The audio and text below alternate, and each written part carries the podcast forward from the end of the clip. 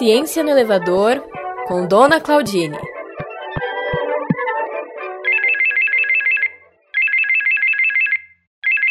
Alô? Alô, por favor, eu gostaria de falar com a Elisa, da Desentupidora Elisa.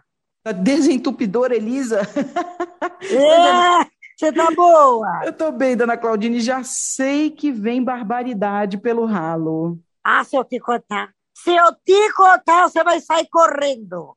Eu preciso urgente de a sua ajuda para desentupir um negócio que alguém entupiu aqui no banheiro. Tem Ai, meu Deus. Entupido. Ai, meu Deus. Preciso de um rotorrute, tatuzão do metrô, com uma, sei lá, um chupa-chupa, cabra, qualquer coisa, pelo amor de Deus. Entupiu, o negócio entupiu aqui. O que a gente usa para desentupir pia é diabo verde. É disso que a senhora está precisando? É, deve ter sido ele que fez, que entupiu o banheiro, né, o diabo? Por que verde? Por que verde, o diabo?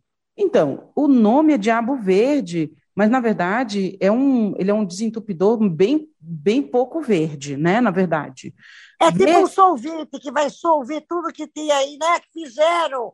Exatamente. Que fizeram, né? Ah, desculpa. Exatamente. O solvente verde, que é realmente verde, é um que uns cientistas meus conhecidos desenvolveram, e a ideia é eles usarem esses solventes que são assim, mais naturais, é, são solventes já usados, assim, na, já conhecidos pelos químicos, né, e já usados na indústria, que ele normalmente é usado para retirar pigmentos de biomassa de levedura, ou seja, né, para retirar algumas substâncias de leveduras, que são fungos, por exemplo. Mas Sim, a, ideia, é, é a ideia é usar esse solvente, Dona Claudine, não só para tirar esses componentes da levedura, não, mas também para fabricar plástico biodegradável.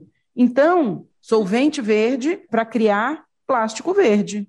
Nossa, que maluco! Então não tem como você me emprestar esse sorvete verde, porque tem uma biomassa, não, biomassa é bondade disso. Tem uma big massa aqui que fizeram, entupiu a privada, mas se eu jogar vai virar plástico a privada? Eu não, preciso dona... de um sorvete verde para...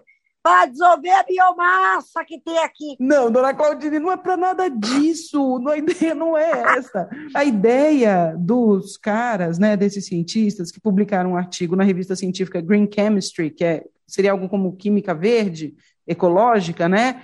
É, a ideia é que esse plástico verde, esse sim, poderá no futuro ser usado como uma embalagem inteligente, entre aspas, aí, pra, até para alimentos e para outros produtos. Por que inteligente? Porque além de ser biodegradável, né, embora na natureza, ele ainda tem componentes antioxidantes, ou seja, é, não deixa a comida... É, não dá, não. Não, porque fala antioxidante, a gente quer tomar, né, na idade que eu estou.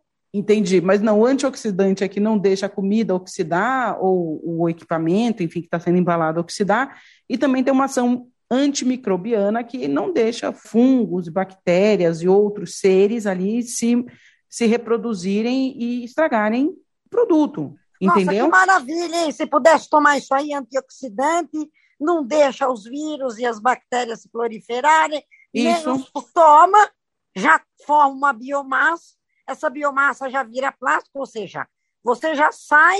Entra a comida, já sai embalagem.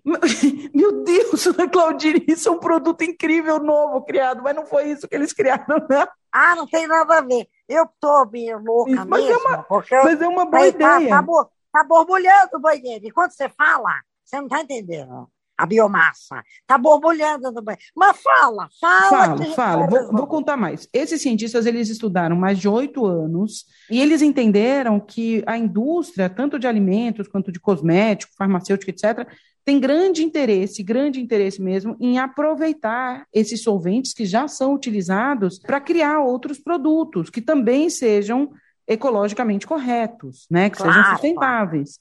Exatamente. Esses dois professores são o Jorge Fernando Brandão Pereira, da Universidade de Coimbra, lá em Portugal, é, e um outro que é aqui da U S P, da Universidade de São Paulo, que é Cassamo Ussemane Mussagy. E também tem um, um outro professor, que é o Adalberto Pessoa Júnior, a gente já falou dele, lá da Universidade Estadual Paulista, que também colaborou.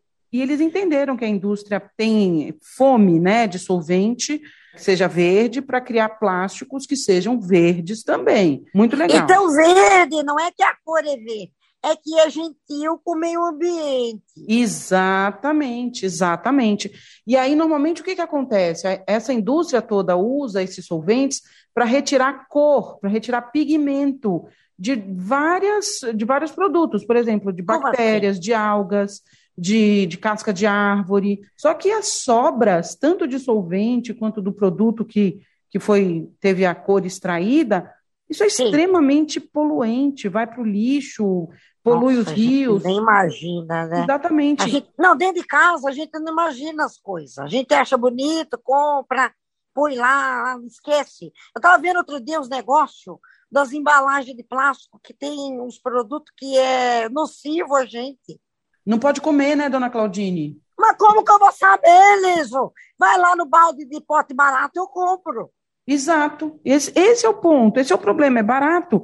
É barato, mas o plástico tradicional aí, feito de petróleo, ele não dissolve nunca, ele não termina, ele não, não, não é biodegradável. E aí, é, por exemplo, tem um relatório aqui é, feito em relação à situação do Brasil, que é o Atlas do Plástico, foi divulgado em dois mil e vinte...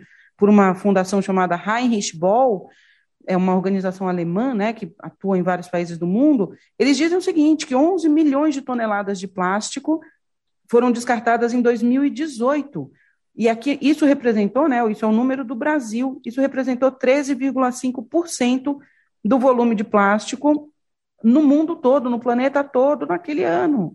E eu vi a matéria na televisão, não sei se você viu, com aquele apresentador bonito, que tem aquela barbicha bonita, sabe? Bonito, bonito. Que tem plástico no nosso corpo, que encontraram plástico no corpo da gente. É verdade, isso é verdade, eu li ah. também. Então pensa, olha só, qual que é a ideia é, do professor Cassamo, por exemplo? É usar um solvente que consiga retirar esses pigmentos, esse solvente não estraga o, o produto original... Também Sim. esse solvente não polui o ambiente e a sobra desse processo ajuda a fabricar um plástico, que também é sustentável. Ou seja, é uma cadeia inteira produtiva fazendo bem para todo mundo. Exato. Foi exatamente isso que o, que o professor Cassamo falou, que agora os próximos passos dessa pesquisa é aplicar esses resultados para demonstrar que as embalagens com esse tipo de plástico podem ser usadas com várias finalidades, incluindo a indústria alimentícia. Alguém? Gostei bastante, mas o problema original não foi resolvido. Então, a senhora podia embalar a privada, o vaso sanitário, com plástico e dar descarga. A senhora sabe que isso funciona, né? Você acha que esse plástico vai levar a biomassa embora? A gente vai dissolver a biomassa, mas que vai levar embora, vai. Qualquer coisa, tu tem Diabo Verde aí? Eu não, dona Claudine, mas qualquer coisa a gente chama uma desentupidora, tá bom? Desentupidora míssil, para ver se manda o míssil embora. Isso, submarino. Ai, só rindo. Um beijo, querida. Tchau. Ciência no Elevador é apresentado por Carol Góis e Elisa Marconi e realizado por Ciência na Rua.